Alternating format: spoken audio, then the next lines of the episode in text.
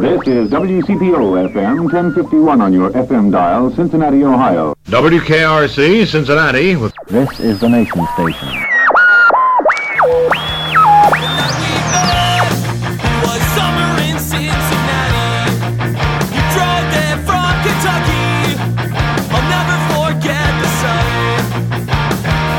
Hi again, everyone, and welcome to the Cincy Shirts Podcast. It's episode 46. You remember back in the day when you watch a sitcom and you turn it on and they'd do a clip show, a best of? Well, that's what we've got for you. That's right. 2018 saw the rebirth of the Cincy Shirts Podcast, and there were so many memorable moments that we thought, let's share them all, and then we can start fresh making memories in 2019. Yeah, and we'd like to thank everybody who put the Cincy Shirts Podcast on their iTunes list and their Spotify downloads and all that stuff. We really appreciate you guys giving us the time. Much more successful than we could have possibly imagined, so keep listening and keep telling your friends, and let's listen to some clips. Cincinnati, Ohio. Cincinnati, Ohio. I come from C-I-N-C-I-N-N-A-T-I, Cincinnati. She came down from Cincinnati, just maybe think of me once in a while. I'm at CincyShirts.com in Cincinnati. All right, for our first clip, we're going to take you back to episode number 1, where Thane Maynard came in talking about the Cincinnati Zoo and Fiona and how the zoo was named the sexiest zoo in America. I was going to ask you about the sexiest zoo in America. Is that something you guys... Was that like a marketing thing? You guys are like, you know, we need a hook, or you're just like, what are we really good at? Making babies. Well, you know, it's interesting because zoo babies was always my favorite. Like I was like something I look forward to all the time is like going to see like the baby monkeys and everything like that. Well, you know, like any institution, zoos really value third-party validation, you know, where someone else writes about us and says we're great. It's not just us with our PR department. You know, Zagat surveys a few years ago ranked us in the top 3 zoos in America, and Frommers came out with a list the next year and ranked us in the top 3 zoos, which is saying something because the other ones are places like San Diego Zoo, the Bronx Zoo, you know, et cetera. So way back in the 80s, when we really got going with our reproductive science program crew that I mentioned. So we were doing, you know, artificial insemination. We did the first test tube gorilla. I mean, we did a lot of really leading edge wildlife reproduction.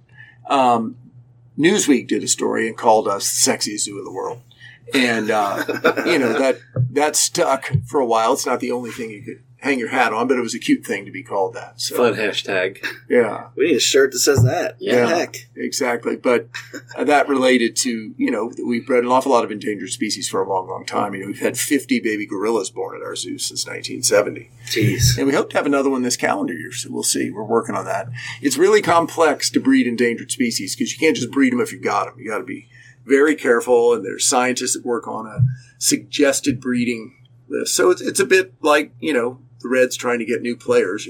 That's what I was going to ask. Trade a left-hander. Do you just bring 2 hippos together and hope that they hit it off, or is there like a common kind of thing? Yeah, where you're like, well, you try to get ones that are not overrepresented in the gene pool. So you know there would be records of okay, how many babies did Henry have? Are there any that are related to BB? And so it was determined they'd be a good match. So we put them together. Similar going on with our elephants and our, you know, giraffes, a variety of species, trying to be thoughtful about who goes where. Your rhino. Yeah. Baby rhino. Oh, yeah. Kendi. Now, some animals are hard to breed. Breeding rhinos is a challenge. We've had a lot of luck with it.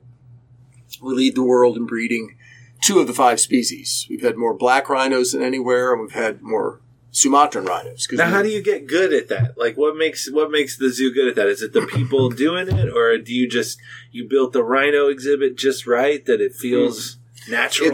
It's a combination, a little like the Fiona thing. It's a combination of things that fall into place. In the case with rhinos, people like your friend Randy Perrin have worked with our rhinos a long, long time, and know them well, so the animals feeling comfortable, who's around them, and how they're handled. The facility works well for them. And then there is some of it that's luck of the draw. you know, the two that on paper, these are the ones we should put together, they might not get along, right? Like a blind date. And sometimes it's things we're not even sure why. We are the leading zoo at breeding the stellar sea eagle, the biggest eagle in the world. They come from the coast of Siberia. We have them at the zoo. They're great big things. They are salmon's worst nightmare. They eat, like our eagles, they eat fish, but they eat really big fish. And we're not sure why, but, I mean, we just breed them like crazy. Up next, we have a great story from former Bearcat point guard Cashmere Wright with his remembering of the Crosstown Shootout. So the shootout game. Like, what are your memories from how that escalated to that level? Because, I mean, I don't remember it ever getting to be like that. Well, people forget it was the build up to that game. It was the we just lost Presbyterian. You know, we sucked. Like I mean, to be honest with you, we sucked. So, and then Sean got out there talking about to Holloway, and he was saying that, you know, he not that good or whatever like that. So the game was kind of magnified, and then you add Xavier, where they were screaming "zip him up" the whole year. Yep. So you put those together, and you got two coaches like that. Yeah. Who really about that game. Like, you know, two home, isn't Chris Mack from here, right? Yes, he is. You know, they about that type of atmosphere, and they know what it's like. Cronin came in there with like an army outfit on for us. Like you know, to get us ready. Yeah. It was like intense. And then what people forget is we was getting whooped. Like, we was getting beat by 30 points. We lost that game. 30 points. And the bad part is how it started was backups. Like, our backup point guard was talking to their starters because we were losing. Yeah. And they were trying, I guess, Xavier was trying to punk our backups. And you're not going to do that. Yancey hit two in the head with the ball after the push. And then if you look at the fight, if you'll watch it, I was in front of Freeze. So, if you can imagine, Freeze in front of me, Yancey's on the side. How tall is he? He's like, what, 6'11", 7'5"? Yeah, I was going to say, he's close to 7 right. foot. Yeah. So, Yancey's on my left, Freeze is in front of me. And it was like a surreal moment. It slowed down because all I seen was a hand swing. And then I seen, like, imagine, like, a 7-footer in front of you. I'm 6 feet tall, so I'm looking up at him. Thank God I'm short. He'd have been right in the middle. I'm looking up at him, and then he went from standing up to laying down. And I'm like, wow. And then that's when it hit me, like, boy, something going on here. And then I looked around, it was like a big thing. And then Yancey went from here to all the way to the fight on the left. And then we ran over there. It's like, oh. And then what people don't realize is after the fight, they fought each other. Because Yancey was upset with the freshman. Like, why did you put me in that situation? Like, y'all don't supposed to do that. Like, y'all don't supposed to act that way. And it became like this big thing, but off the court, maybe that summer, we played with them guys again. Oh, really? So it was like one of them things where that game, the moment, that game is like, it's intense. Do you still go? Like, I can't go if it's out of Xavier, but I can go. I can't go, or you won't. I can't go. I can't go to that school. Next up, we have Dan from Haunted Cincinnati talking about some of his experience in the basement of Bobby Mackey's. These voices would say things, and I'll tell you what, the reason it was above a regular haunting was they would inherently know things about you that regular human spirits don't just know things about you. And they would say it and play it. Whatever your deepest, darkest secret was or fear, they would play it against you. We had nights where we sat down in that basement doing like group vigils, trying to contact whoever was there, and we would get voices out of thin air. And I remember a night where a girl's name came up and it started saying little bits of words about an abortion she had, and her mother and her were in there together and got in a fight inside the basement of Bobby Mackey's because the mother never knew about the abortion that just came out by a spirit voice. How weird is that? Wow. Or we had a ghost tour where we took a guy in there who was very cynical. He came on the tour and was just a complete ass from the beginning. Like, this is fake. I'm going to expose you. Like, hey, this is for fun. You make up your own mind. We got to Bobby Mackey's where we used to go. We went to the basement, and this guy's like 50 years old. And in the middle of us giving the tour in the basement, he ran out of the thing, out of there crying outside. So I asked the people that were with him. There was a couple standing there near the dressing rooms downstairs, and I said, "What happened?" "I don't know. That guy over there is standing in the doorway of the dressing room and says, 'How are you doing?' And this guy freaks out and runs outside." So I said, "Who? Who said it?" And they go back over to that area, and we go through the whole basement. We can't find the person that they saw. So I go outside and ask the guy, "What happened? Why are you so upset?" "Man, I don't know what's going on right now, but I swear to you, I just saw, as real as you and me, my dead father from head to toe. And he was standing in the doorway, and he asked me, 'How are you doing?'" What? The couple that was there thought it was so real that it was one person on the tour or something, and they didn't realize, I guess, it was a ghost they saw, and I didn't see it. But we had to, kind of tell them, that place is where that would happen. It's not necessarily your dead father, but they will mimic, and it seems like they would play that against you. Yeah. Or we would get people that come along, and they would hear the voice of their dead relative come through on a recording. You have to be careful. That's not really, it's like a perversion. That's not your dead relative. They're, whatever, however it works, I don't know, but it opens up some kind of, trust or emotion, and then that opens you for an attachment. I'm not sure how it works. Here's one of my favorite episodes with local sports broadcaster Mo Egger and his Andy Griffith story. Yes, his remembrance is his connection of Andy Griffith to baseball on WTBS and WGN. When Andy Griffith died, I didn't grow up in the 50s or 60s when that show was on the air, but I grew up in the 80s when the Chicago Cubs came on television every day at 2 o'clock. Every single day. Right. And you came inside and you watched Harry Carey and Steve Stone. And then at 7:40, the Braves came on. On WGN, when Cubs games would end, they would go to the Andy Griffith Show. On WTBS at 7 o'clock before Braves baseball was the Andy Griffith Show. So when I hear that song, I think to myself, baseball either just ended or it's about to come on. And next up is Rob the Bomb Williams. He started his wrestling career here in Cincinnati and tells a story about being on WWE Raw's War at US Bank Arena. So this is in Cincinnati, right? That's in Cincinnati. US Bank Arena. Let's see here. So we got X-Pac, Just Incredible, and Prince Albert. All right. So it this X-Factor match, this was the week before they were going to put the tag team belts on X-Factor. They went against the Hardys with the tag team belts the following week. Okay. So they're coming down. They were a heel tag team, but they were still over with the fans. So that's me right here in the front.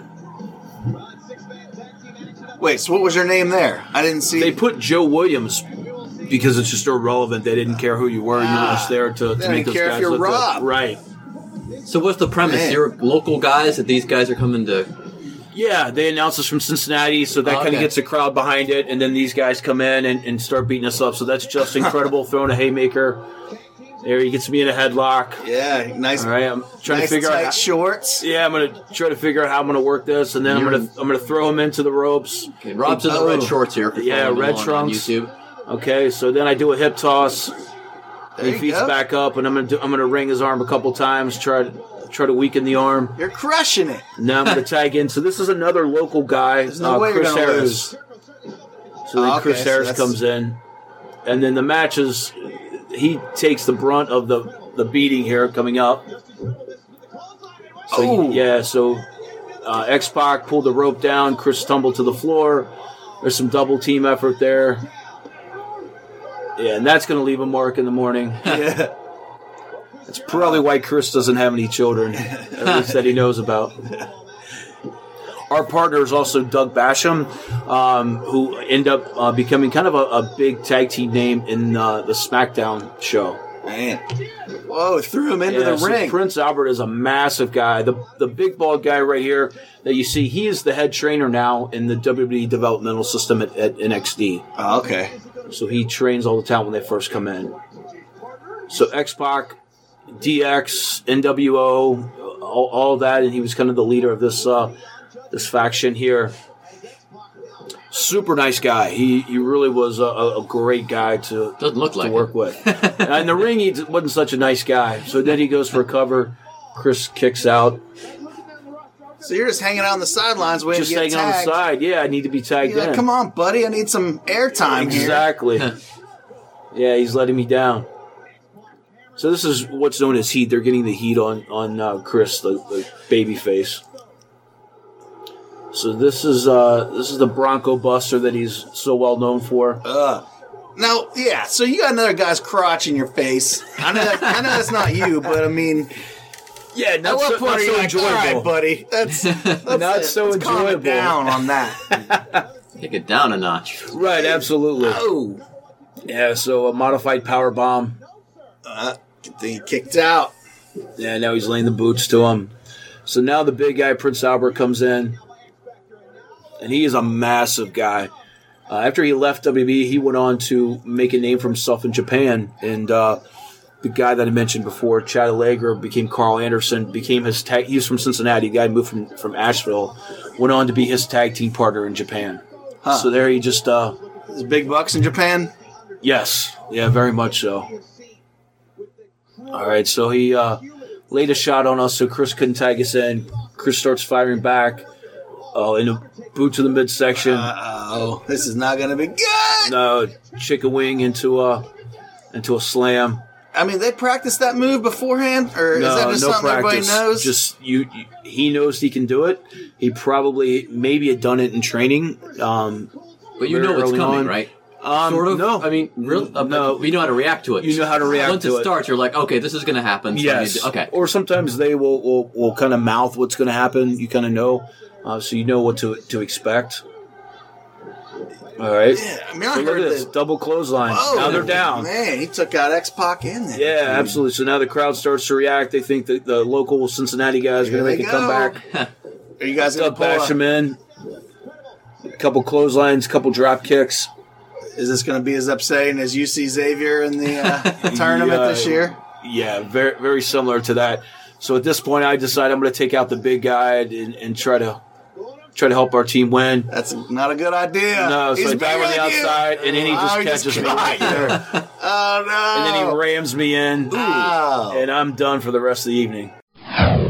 Another one of our favorite episodes comes from one of our favorite FC Cincinnati players, as Jimmy McLaughlin talks about the changes that he thought were going to be coming if the club made it to the MLS, which... maybe he could see into the future. Weird. I mean, we used to take these like little team vans to the airport and stuff. Now we take a coach bus. I mean, just like kind of little things like that don't seem like a big deal. Like even in terms of like gear or like if something rips or something, like you had to kind of deal with it. Like now you'll get something new. Like all that stuff is so much better. Like the day-to-day stuff, everything like that is all figured out. And yeah, even in terms of just like going around the town and stuff. Like I remember the first season, like we were kind of almost...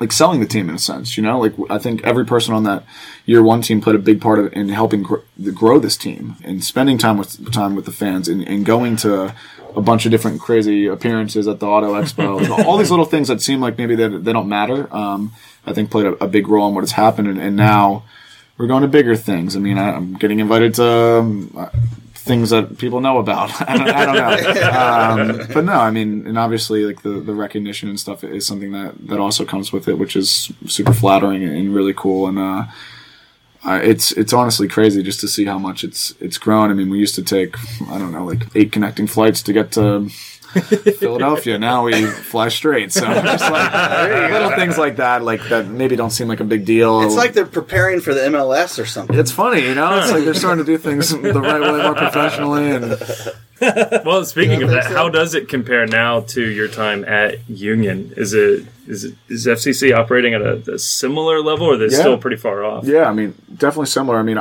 Since I've left Philly, I mean, they obviously have made big strides as well. But my first few years in Philly, we didn't have a practice facility, which was we had to drive to a local park that I guess the team owned or rented or leased or whatever. And then by my last 2 years in Philly, they had their own practice facility and everything.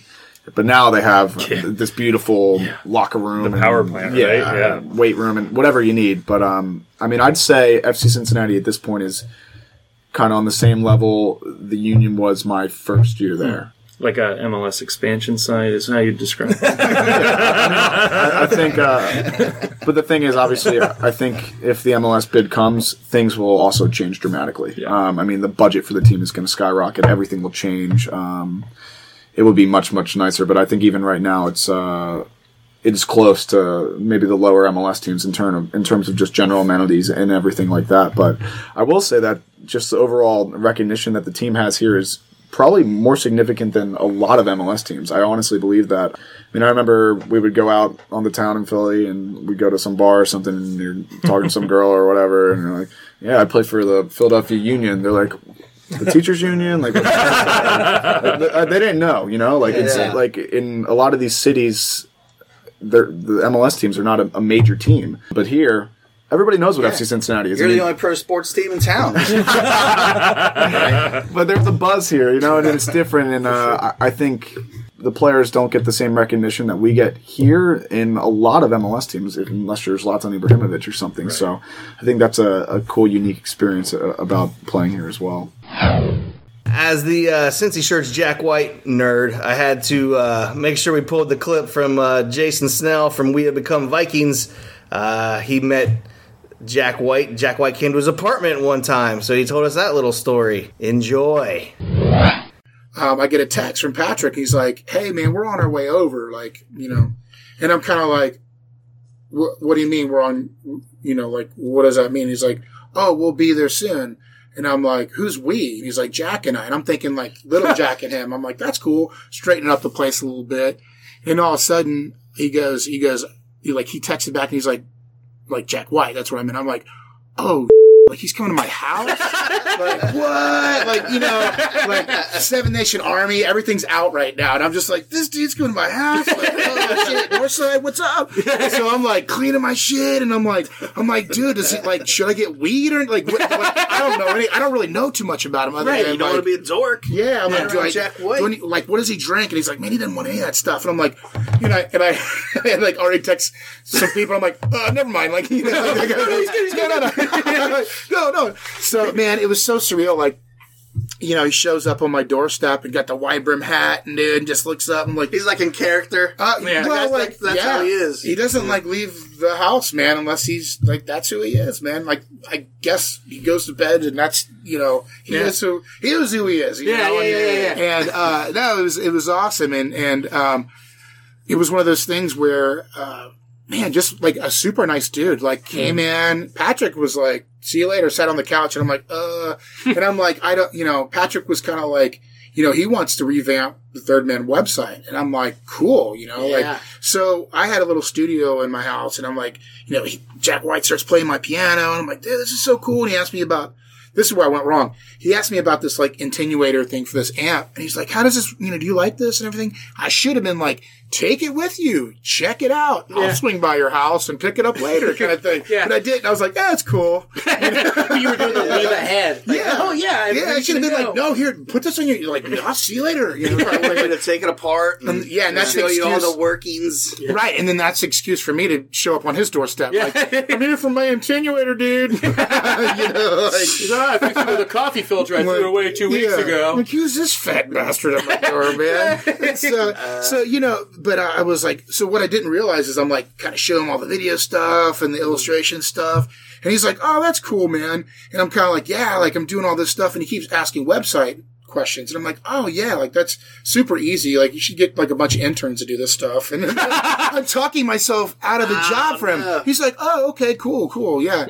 And then I'm trying to show him like all this like creative stuff I'm doing. He's like, And I'm looking back, I'm like, oh, he's probably like, he doesn't want to hear any of that stuff, you know? Yeah. And I'm young. I don't know. So it was funny. I kind of talk. I think Patrick's sitting there going like, what are you doing, dude? Yeah. And I'm like talking. So I'm like, yeah, you can just get some young kids into this stuff. And I kind of talked myself out of the gig, right? So he probably hears that creative stuff all day and just keeps getting hit with it. Yeah. You don't even think about that. I know. Like, I didn't at all. I could make a depression. And that was me. But I played it cool. When he left, I was like geeking out, right? Yeah. I was like, I played it cool. And then it's funny, like 2 months later, one of my best friends, Andrew, who played with the Greenhorns keyboards, did a lot of session work, lived in Nashville down there at the time, got session work for Ben Folds. He traveled the world with him. A lot of stuff with Joe Costa, who runs RCA Studio A, which was Ben's studio, which Elvis and all those dudes, like, did all the stuff down there. All any of the big, like, orchestra stuff was all recorded there, which is super cool. Mm-hmm. And so we go down there, and it's one of the raconteurs' kid's birthday, and we're like, yeah, man, we're down here, we'll swing by. Mm-hmm. And dude, like, all the rock stars were there, right? And we're walking up, man, party. And Jack White's just, it's like, you know, suburb kind of thing. Jack White's sitting on the front porch by himself, his hat and his glasses on. It looked like he was whittling, but I don't think yeah, probably. He was building a guitar. Yeah, right, exactly, man. And we're kind of walking up, and I look at him like, hey, and he goes, he's kind of doing this to everybody. And he goes, oh, hey, man. So I'm like, oh, you remember me. All right, you remember the big guy. So I was like, yeah, that's cool. My former college classmate Scott Sloan from WLW stopped by, and one of the funny stories he told was about how Bill Cunningham tried to hire him. I'm doing midday because McConnell Lynn was doing 5 hours, and they only want, 3-hour talk show. It's too much. We need somebody to fill those 2 hours. So I auditioned a couple days, and they're like, what I had. I don't remember what I did, but anyway, I come in, and Bill Cunningham at the time was the operations manager.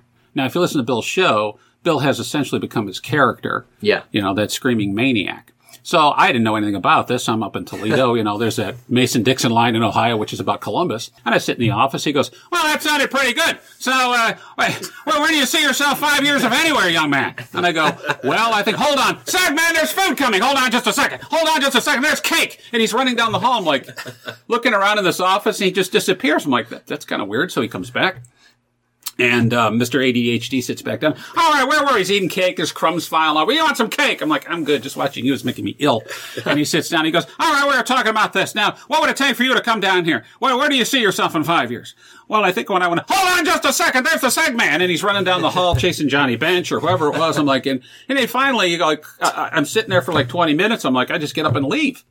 And then he calls me later. He goes, well, we were talking before I was interrupted with important programming matter.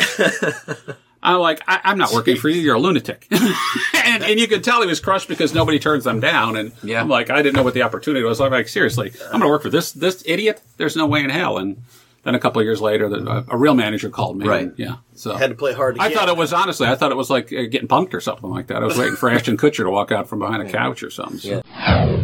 Dean Regas from the Cincinnati Observatory stopped by. We weren't really sure how well this was going to go. It ended up being me and Dan Straley, our Loveland store manager, interviewing him. We'd seen him in clips on Channel 19, but who knew he was hysterical? Space is out to kill us. You anywhere you go, that's right. You have you're setting yourself up for a life of hardship and trying not to die every second of your life. Right. This is not like when people discovered America. Right. This is not like when people went to... And I know there's some correlations you say, oh, well, people when they come to America, they didn't ever expect it to go back and all that. I don't think... There's still sunshine and water and rocks and trees and animals that try to eat you. Stuff you've seen before. Right. And as smart as Stephen Hawking was... He was a big proponent of, like, we need to find another Earth. We need to find a safety valve to get off the Earth. And I think that is ridiculous because, okay, so let's find it. Let's send people to Mars. We're going to save the human race. We're going to send a few hundred people to Mars. All right, well, great. What about the other 7 billion? Thanks a lot for thinking of us. I really appreciate that. There's no feasible way we're going to send 7 billion people off of our planet anywhere. Mm-hmm. So as a relief valve, it's ridiculous. I think if we're looking for efficiency, it's a lot cheaper to save our Earth than to colonize Mars. I agree. We did such a great job here. What could go wrong there? Well, again, when we mess up Mars, then where we're going to go? We're not going to go to Jupiter. So I'm a little different camp on that. I think exploration Mars is awesome as exploration and as just. There's so many things that could be found out on Mars that I'm really curious about. The idea of could there have been life there?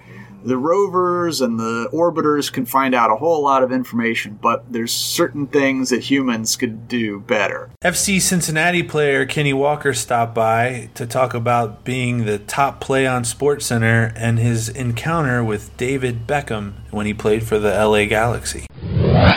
But I think for me, like, I remember my first day being in, like, clubhouse, but the just lounge area, and then Bex walked in the door, and that was the first time I was ever, like, starstruck. And, like, I couldn't say, like you said, what's up, and I was just kind of, I pretty sure I just stared at it. But, yeah, it was I mean, it's a once-in-a-lifetime experience coming from playing college and then going into a level where players have played at World Cups and some of the highest levels you can play at. So it was fun for me. I mean, it was an experience I'll never forget. But, like, that caliber of player, and when they bring those kind of guys together, it's something that's special.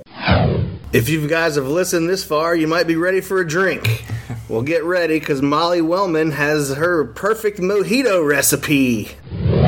When I make a mojito, I like to use real sugar. I like that the way it does. I take lime juice, real sugar, and mint, and ice, and rum, and I shake it all together. I don't muddle the mint either. You don't? No, because I don't like how bitter it turns the mint. But there's some people who will take that mint and lime and sugar or simple syrup and muddle it all together and then add their rum and then top it off with ice and soda.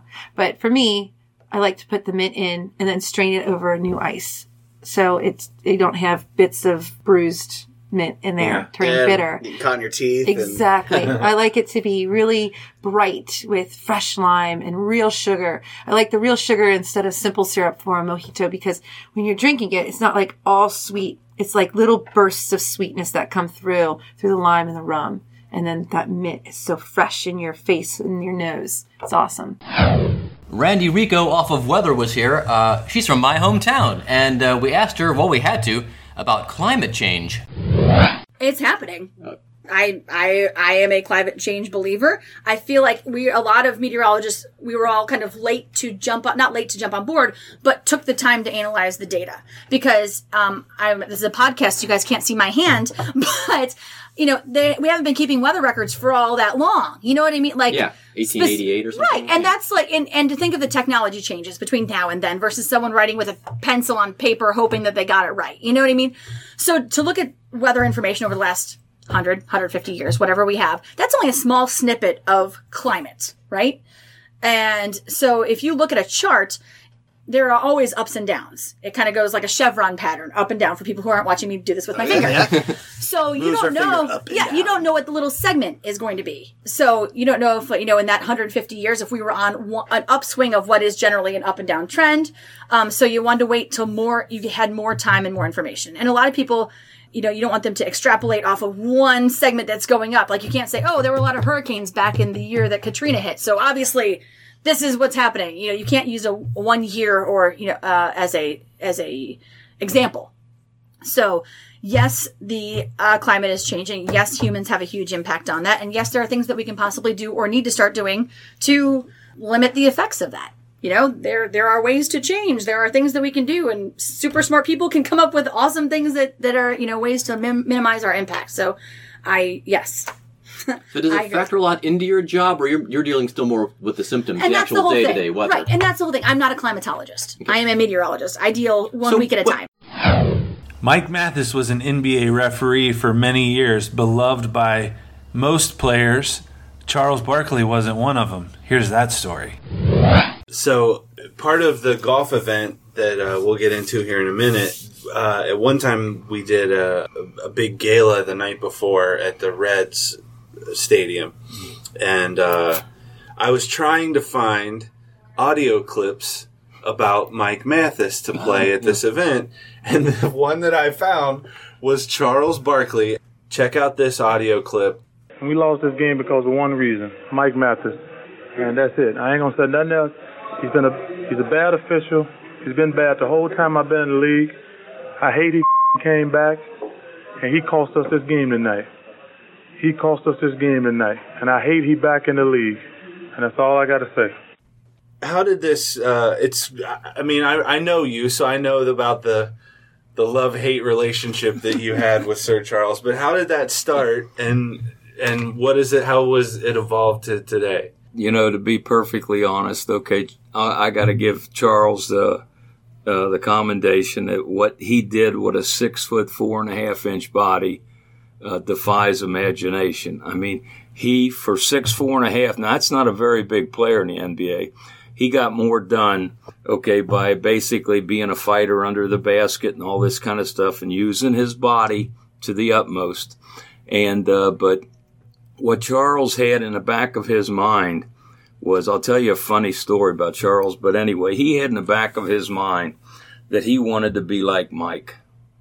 Okay? He wanted to be like Mike. If Mike was doing this in Vegas, Charles wanted to do it. Okay? Okay. You know what I'm talking about. I do. Okay, if Mike did this with women, Charles wanted to do it. Okay, but the whole 9 yards was everything like Mike.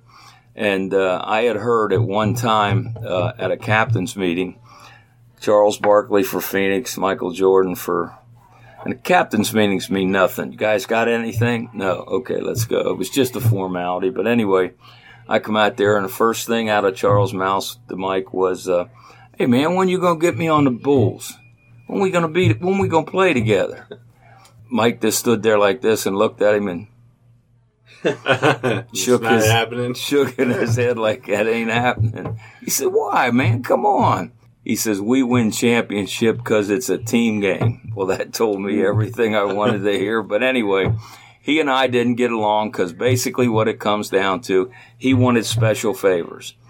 And the one thing I made a career of was the fact that I treated the 12th man sitting on the end of the bench that never got to play much.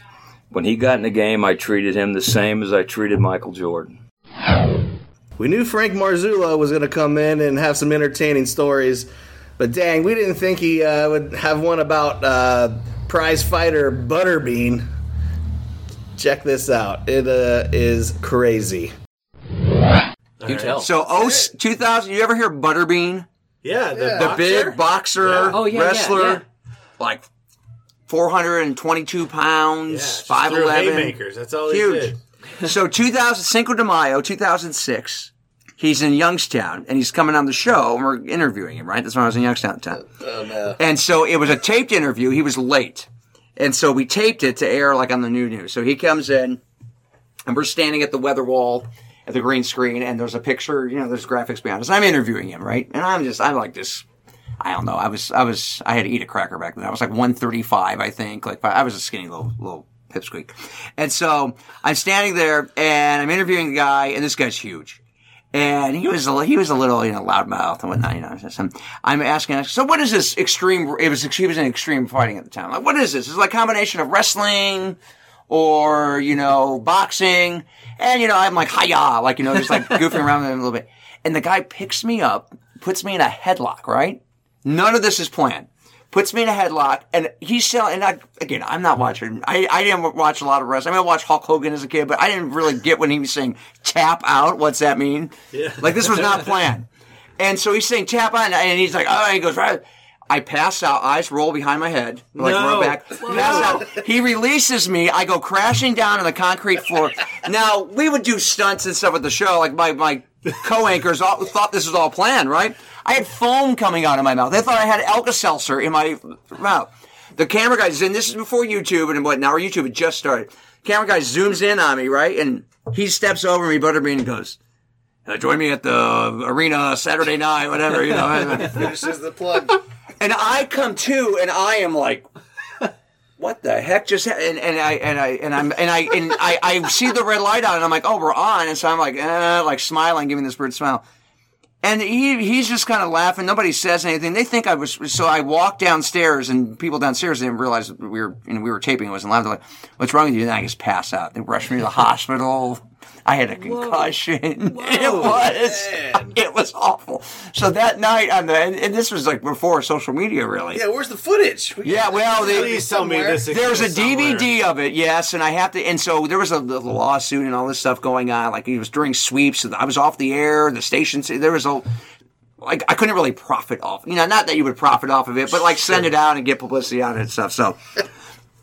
I emailed the extra just a couple of weeks ago. I emailed the attorney. It was a buddy of mine up there. I said, "You got to go back in your files and I need this now. Like, we need to upload this stuff." But sure. Oh yeah, so that night on the 6:30 news, there was me and the what we call the box over the anchors is called an OTS, over the shoulder. Yeah. So like you see house fire or shootout, you know, and it was my face, you know, and it said Marzullo resting, like, you know, like he's resting comfortably at home because the guy went on. Nobody would have known about it, but he went on the radio station.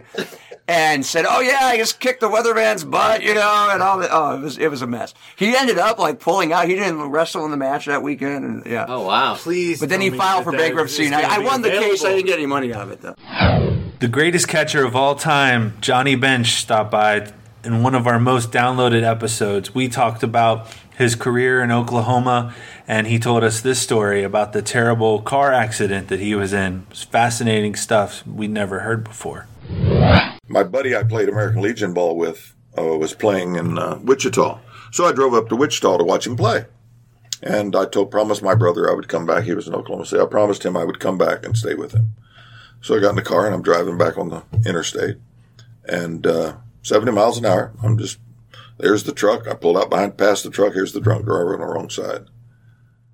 And it was a big 98 Oldsmobile. I hit the brakes, went right, hit me right in the door. Galaxy 500 folded up like a V. I guess the first car was a doctor. And I regained consciousness getting into the ambulance.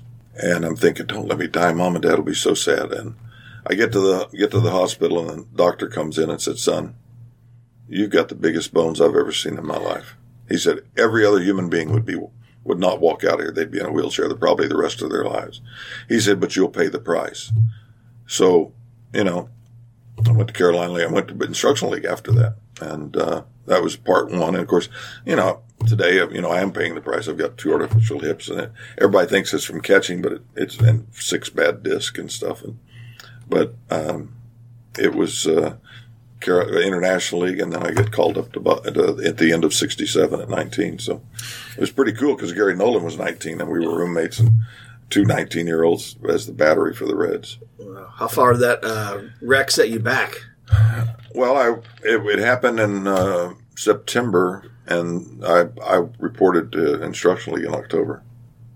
Wow, that's incredible. I mean, I'll tell you, I did. I know I did because when I got to, we were playing a mixture of team. We were playing with the Astros and the Reds were combined, and we were in Clearwater, Florida, and Gary Nolan came down. It's the first time I ever saw you. He said you were singing "If I Had a Hammer," and I'm singing in there. We still had mercuricone basically on my head, and I was still shaved head. But, you know, I got scars here and scars on my shoulder, and drunk was fine. Bit of a strange one this episode of the Ronnie Salerno. It's actually half talking about the old Cincinnati Comets of the American Soccer League and half about abandoned stuff in Cincinnati. Ronnie tells us how he got involved in following defunct sports teams. It was the weekend that Mad Tree opened when they moved to their new location in Oakley or right off Madison. Mm-hmm. Yep. And I was going to go meet some friends and we were going to go there for the grand opening. And I happened to be just like Googling something on my phone. I wanted to read about old soccer teams in Cincinnati. And like there was not much about the Comets. And I had a subscription at the time to like this newspaper archive service. And I just happened to Google them on there. And there was this article about how they were playing a team from England at Nippert Stadium in like 1973. Mm-hmm. And like the rest of my day was just this rabbit hole. Me. Yeah. Oh my God, me. Never made it to the brewery. Never ended up hanging out with any friends. I left once to go get Skyline down the street. And the whole time just looking at my phone, reading these old articles. So wow. There was like a small Wikipedia page entry form. Like they existed for these years. Yeah. Not much happened. They came and they went. And then I'm reading all these articles and, you know, it's, in the grand scheme of history, it's really nothing. But for me, like, I just never heard about these guys before. I used to work with Duke Sinatra on the Gary Burbank show on WLW. I did not know that he used to call the other hosts as Marge Schott and prank them before getting hired on full-time by Gary, who wasn't fooled. Well, I started doing Marge before Gary even knew who I was. Somewhere, I've got a cassette tape of, like, some prank calls to maybe one to McConnell and about 80 to Cunningham. And as Marge? Yeah. And a couple to Gary, but I wasn't, like, pranking him. I was, you know. Yeah, yeah. But Gary didn't know it was me. But he knew it was a shtick. He knew something was going.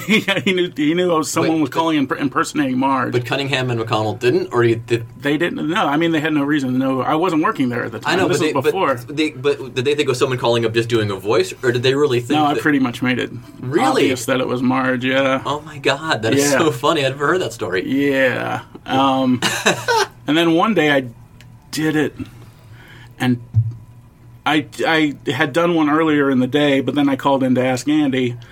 And as Doc's put me on hold, he's like, "Duke, are you Marge?" Aha. Uh-huh. And you got me. And I think that helped in getting me hired. Yeah. Can you give us a little taste, or is that? Hey, honey, how you doing? Yeah. Sounds just like her. Uncanny. The lovable local legend Lance McAllister sat down with us to talk about his history of playing sports. And this clip referencing former UC basketball coach Bob Huggins. Bob Huggins and I used to go round and round, and a lot of it would be things that Huggins would hear second or third hand. It was like the telephone game. And by the time it got to him, what he heard was, I said this, when in reality I said that. Yeah. And I would always say, Bob, call me. Call if you have a problem, call me and ask. If you go back to the year Kenyon broke his leg, they were the selection committee, they were the number one team in the country. The selection committee made him a 2 seed because Kenyon wasn't going to be available for the tournament. Right. And I remember Huggins on his radio show that night was whining and complaining, and I can't believe the tournament committee did this, and it's not fair. And I went on the air the next day, and I killed him. I said, Bob, you've got a team to coach. Nothing, you can't change anything about what the committee did. You've got a game on Thursday. Get your team ready for that game and stop complaining about what the committee did. And that night he went on his radio show, and he said, I didn't know the difference between a basketball and a beach ball, and people should boycott my show. And I called him the next morning. I get into the station. I called him. Must have been 8 o'clock. And that phone rings and rings and rings and rings. It was his home. And nobody was answering. And I started thinking, oh, man, he's asleep. I said, I better hang up because he's going to answer and he's going to be mad. Well, just as I got ready to hang up, he said, hello. I'm like, oh, crap. I said, Hugs, it's Lance. And I'll never forget. He said, why are you killing me? And I said, Hugs, I'm not killing you. I said, here's what I said. I said, I think you were, and I went on to explain why. And at the end, he was like, all right. Local newsman Bob Herzog stopped by. He had some great stories to tell. One about his early days in radio. They had a sister station in Dry Ridge, Mix 106.5, which is now, I think, 106.7. I think they moved up the dial a little bit. But anyway, country station. I think my next-door neighbor owns that station. Get out of Dodge! Really? Yeah. Oh, my gosh. Well, I love it. He owns a country. It's like an old country radio station in Dry Ridge. That's it. It's like both kinds. Because now it's classic country. Yeah, they got country and western. Right? There you go. And so when I got this job, they then wanted the news person for both 1160 and Mix 106.5 to do this stuff out of Dry Ridge. At the time, I was in Florence. And so I'm like, okay, they offered me the job because I became their news director. I'm like 22 or 21. I don't know. I know absolutely nothing about anything in the world, but I still have a business card that says Mix 106.5 Bob Herzog News Director. That's awesome. Oh, wow. Hilarious, right?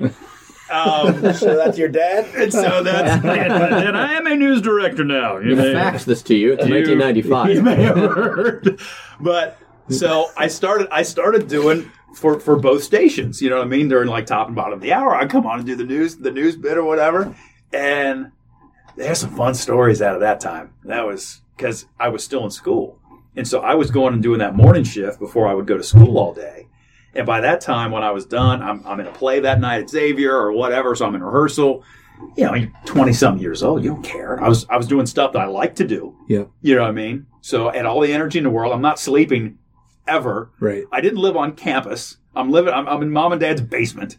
God, I'm living the dream, man. I know this story too well. I'm living the dream. But so one of my favorite moments. I'm still at the Florence location, but I'm doing, like I said, I'm doing newscasts for both stations, right?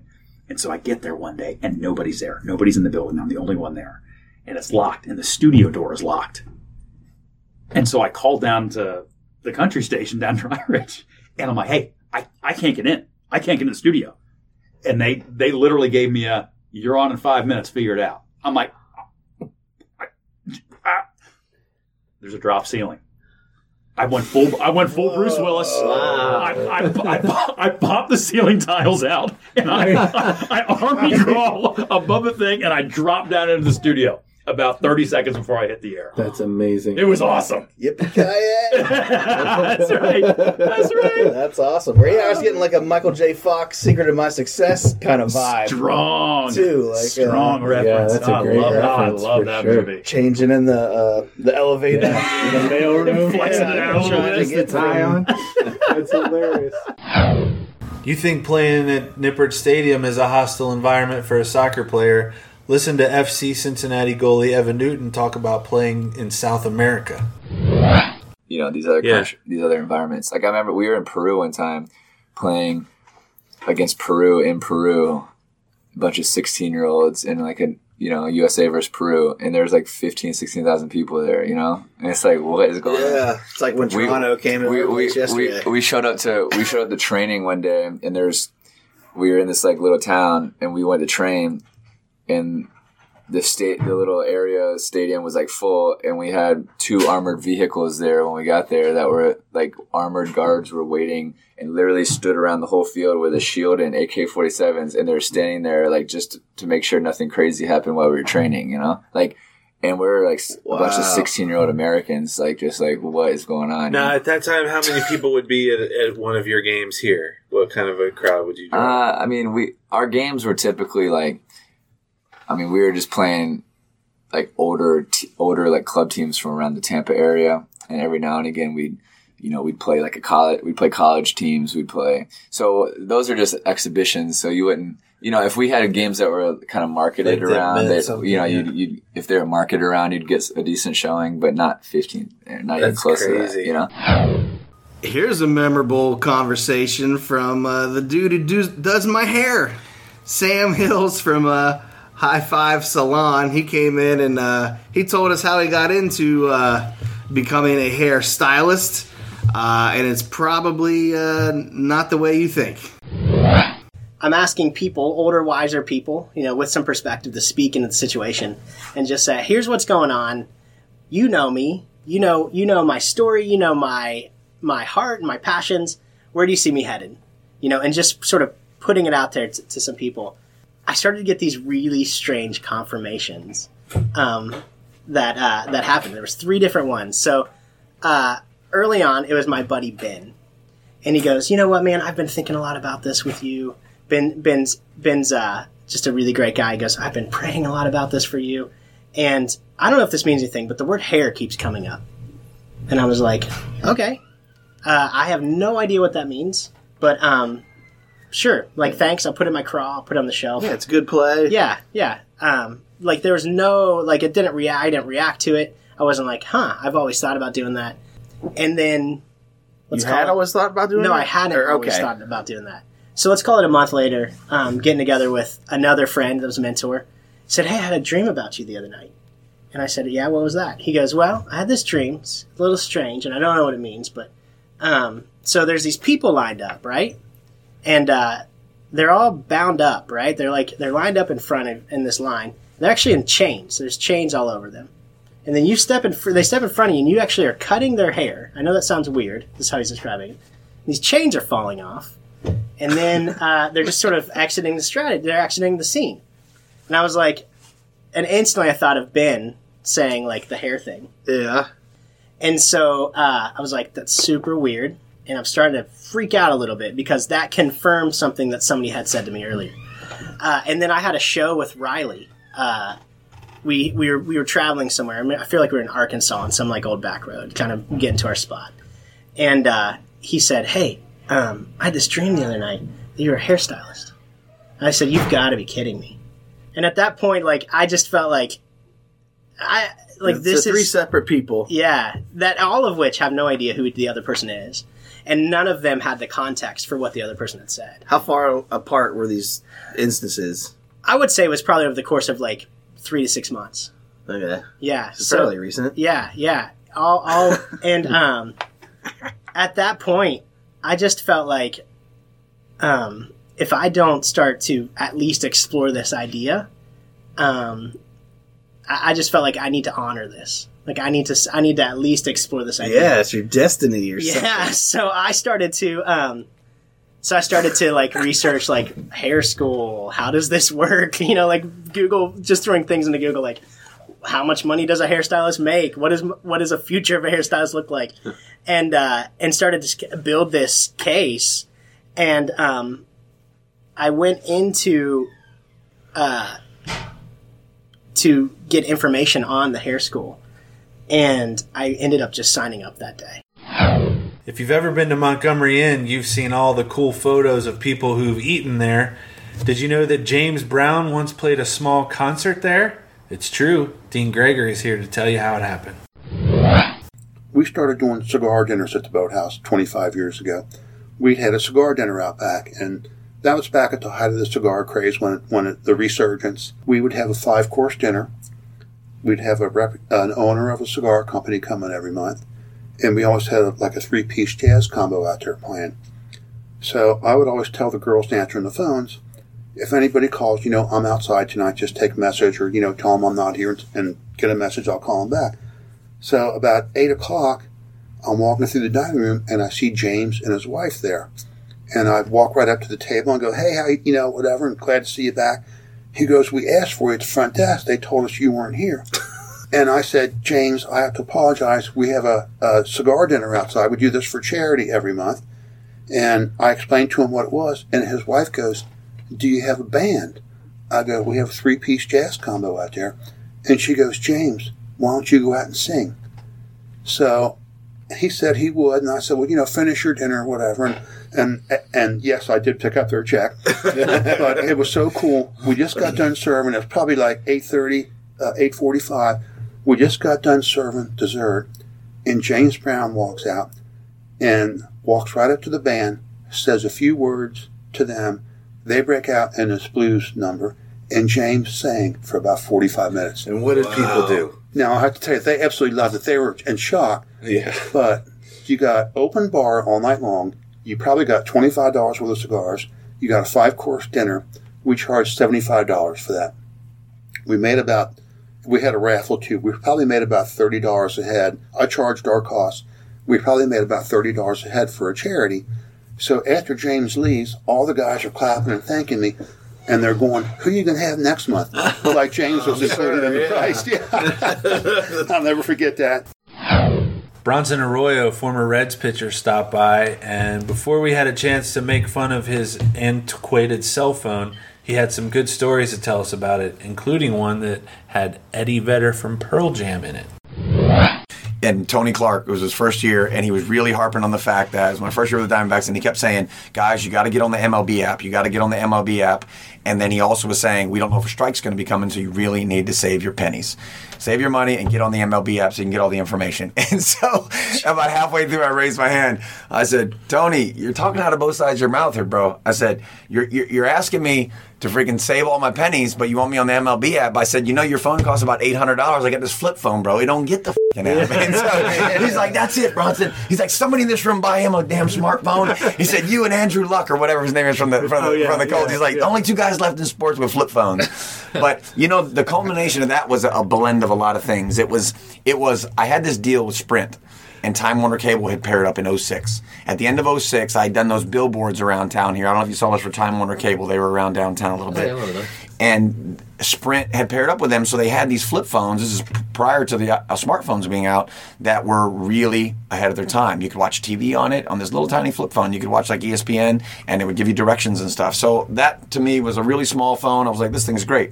So then the iPhone comes not long after that, and people start going with it, and I just stay with my thing because I like routine, right? Yeah. And I just don't like to come out of my routine. But at that same time, you know, I'm now becoming that guy in the locker room who's supposed to be setting an example and talking to these guys about certain things, and I'm now realizing that it is a conversation piece to talk to a guy like Aroldis Chapman who's going to walk around in his rookie year with $400,000 worth of jewelry around his neck, right? Yeah. And it's going to be like, I've seen guys that made $40 million in the game, and before they even retired, they didn't have a penny to their name, right? Like, and so jeez. that was a bit of it was small. The battery lasted a long time. I love routine, but now also It's this conversation piece with people. And then as time went on, it just became more and more ridiculous. And I was just like, I'm just going to keep it. I'm going to keep it. I'm going to keep it. And so where it actually, it just, it's been 4 months maybe. Since I was going to say, I was sending you a text. I was like, oh yeah, my gosh. I just got rid of my last one. So the final straw that broke the camel's back was, well, I said when I retired, I would get one. And then I didn't.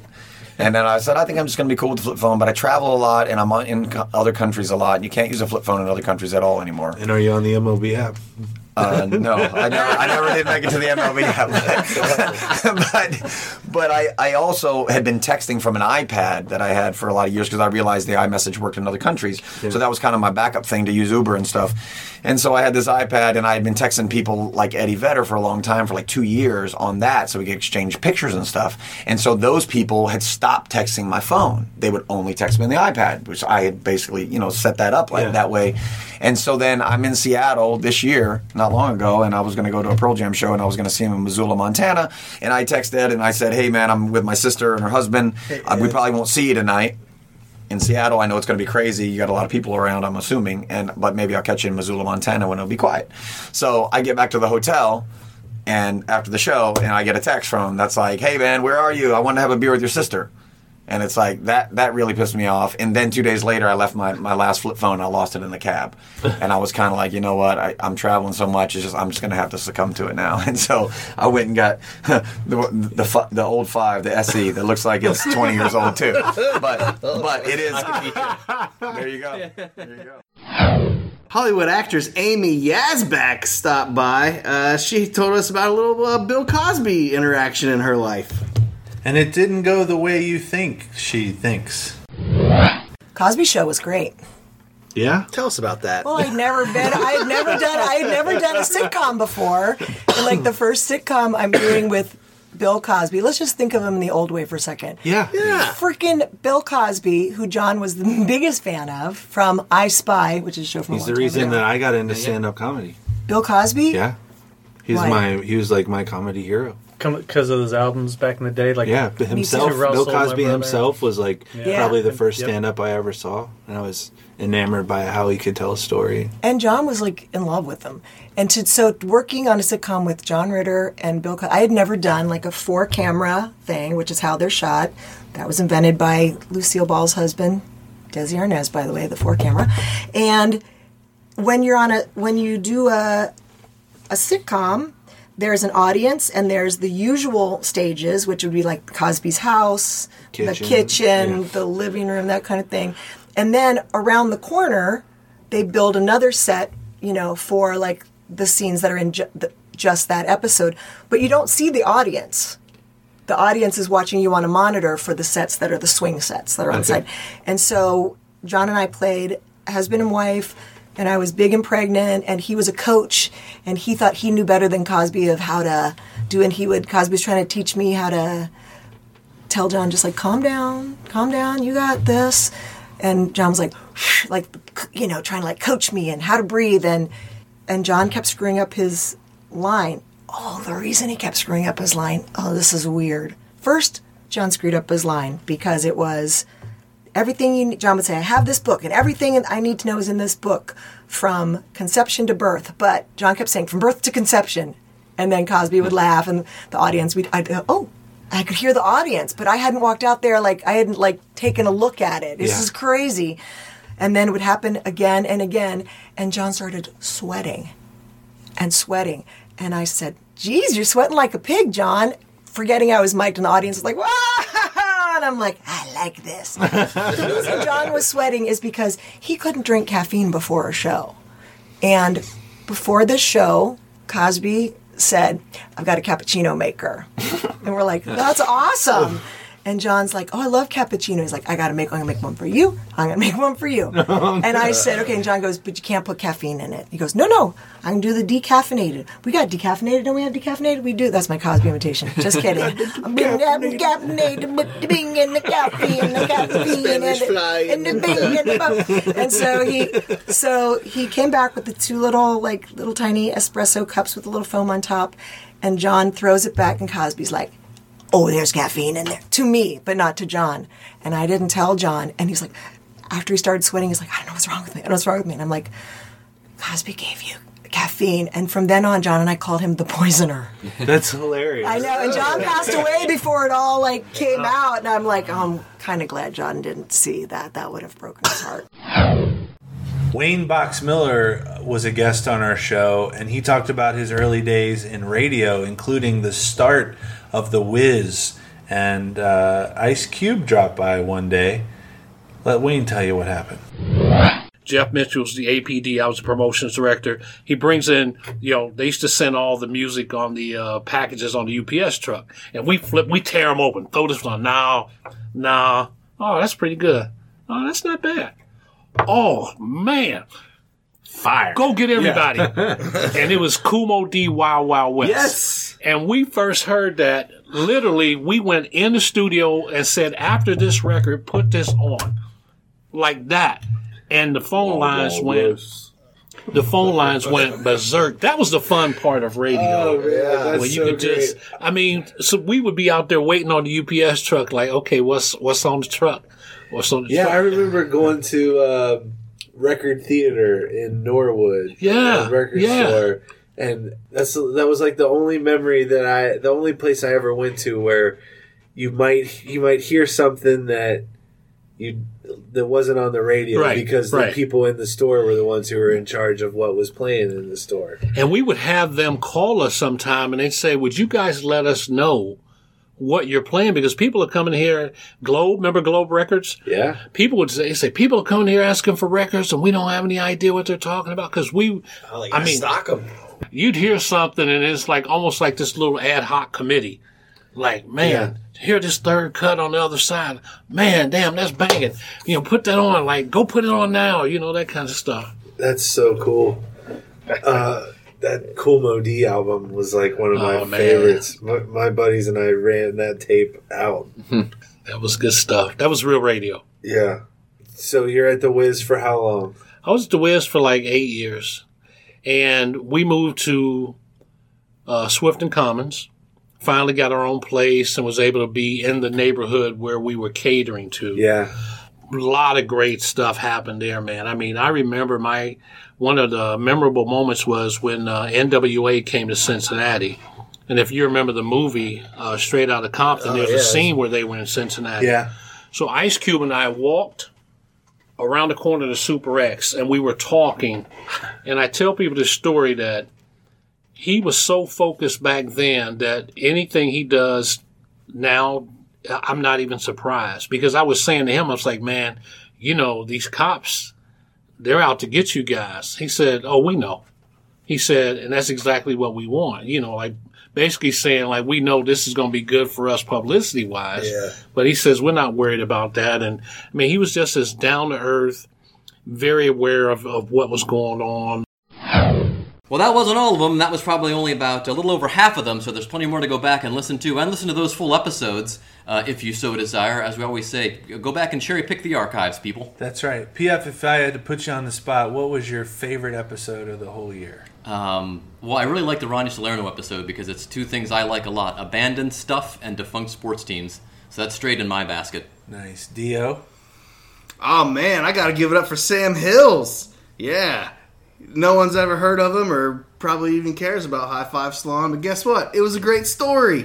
It is a great story. Yeah, and if you run out of episodes and if you've gone through and only listened to the ones with people that you know, go back and listen to the ones like High Five and Dean Regas from the Observatory. You might not know these people, but they have like the best stories. Absolutely. I think my favorite, man, it's tough to pick, but the Amy Yazbek episode, I feel like we had some really big laughs in the room, but they're like children to me. I don't know if I could pick up there. They're all fun. It's a nice collection. And we help to keep it going. If you guys have any suggestions, be sure to send them our way, and we'll try to do our best. Yeah, let us know who you'd like to have on the Cincy Shirts podcast. Just send info at cincyshirts.com should do it. And should we pick out a promo code?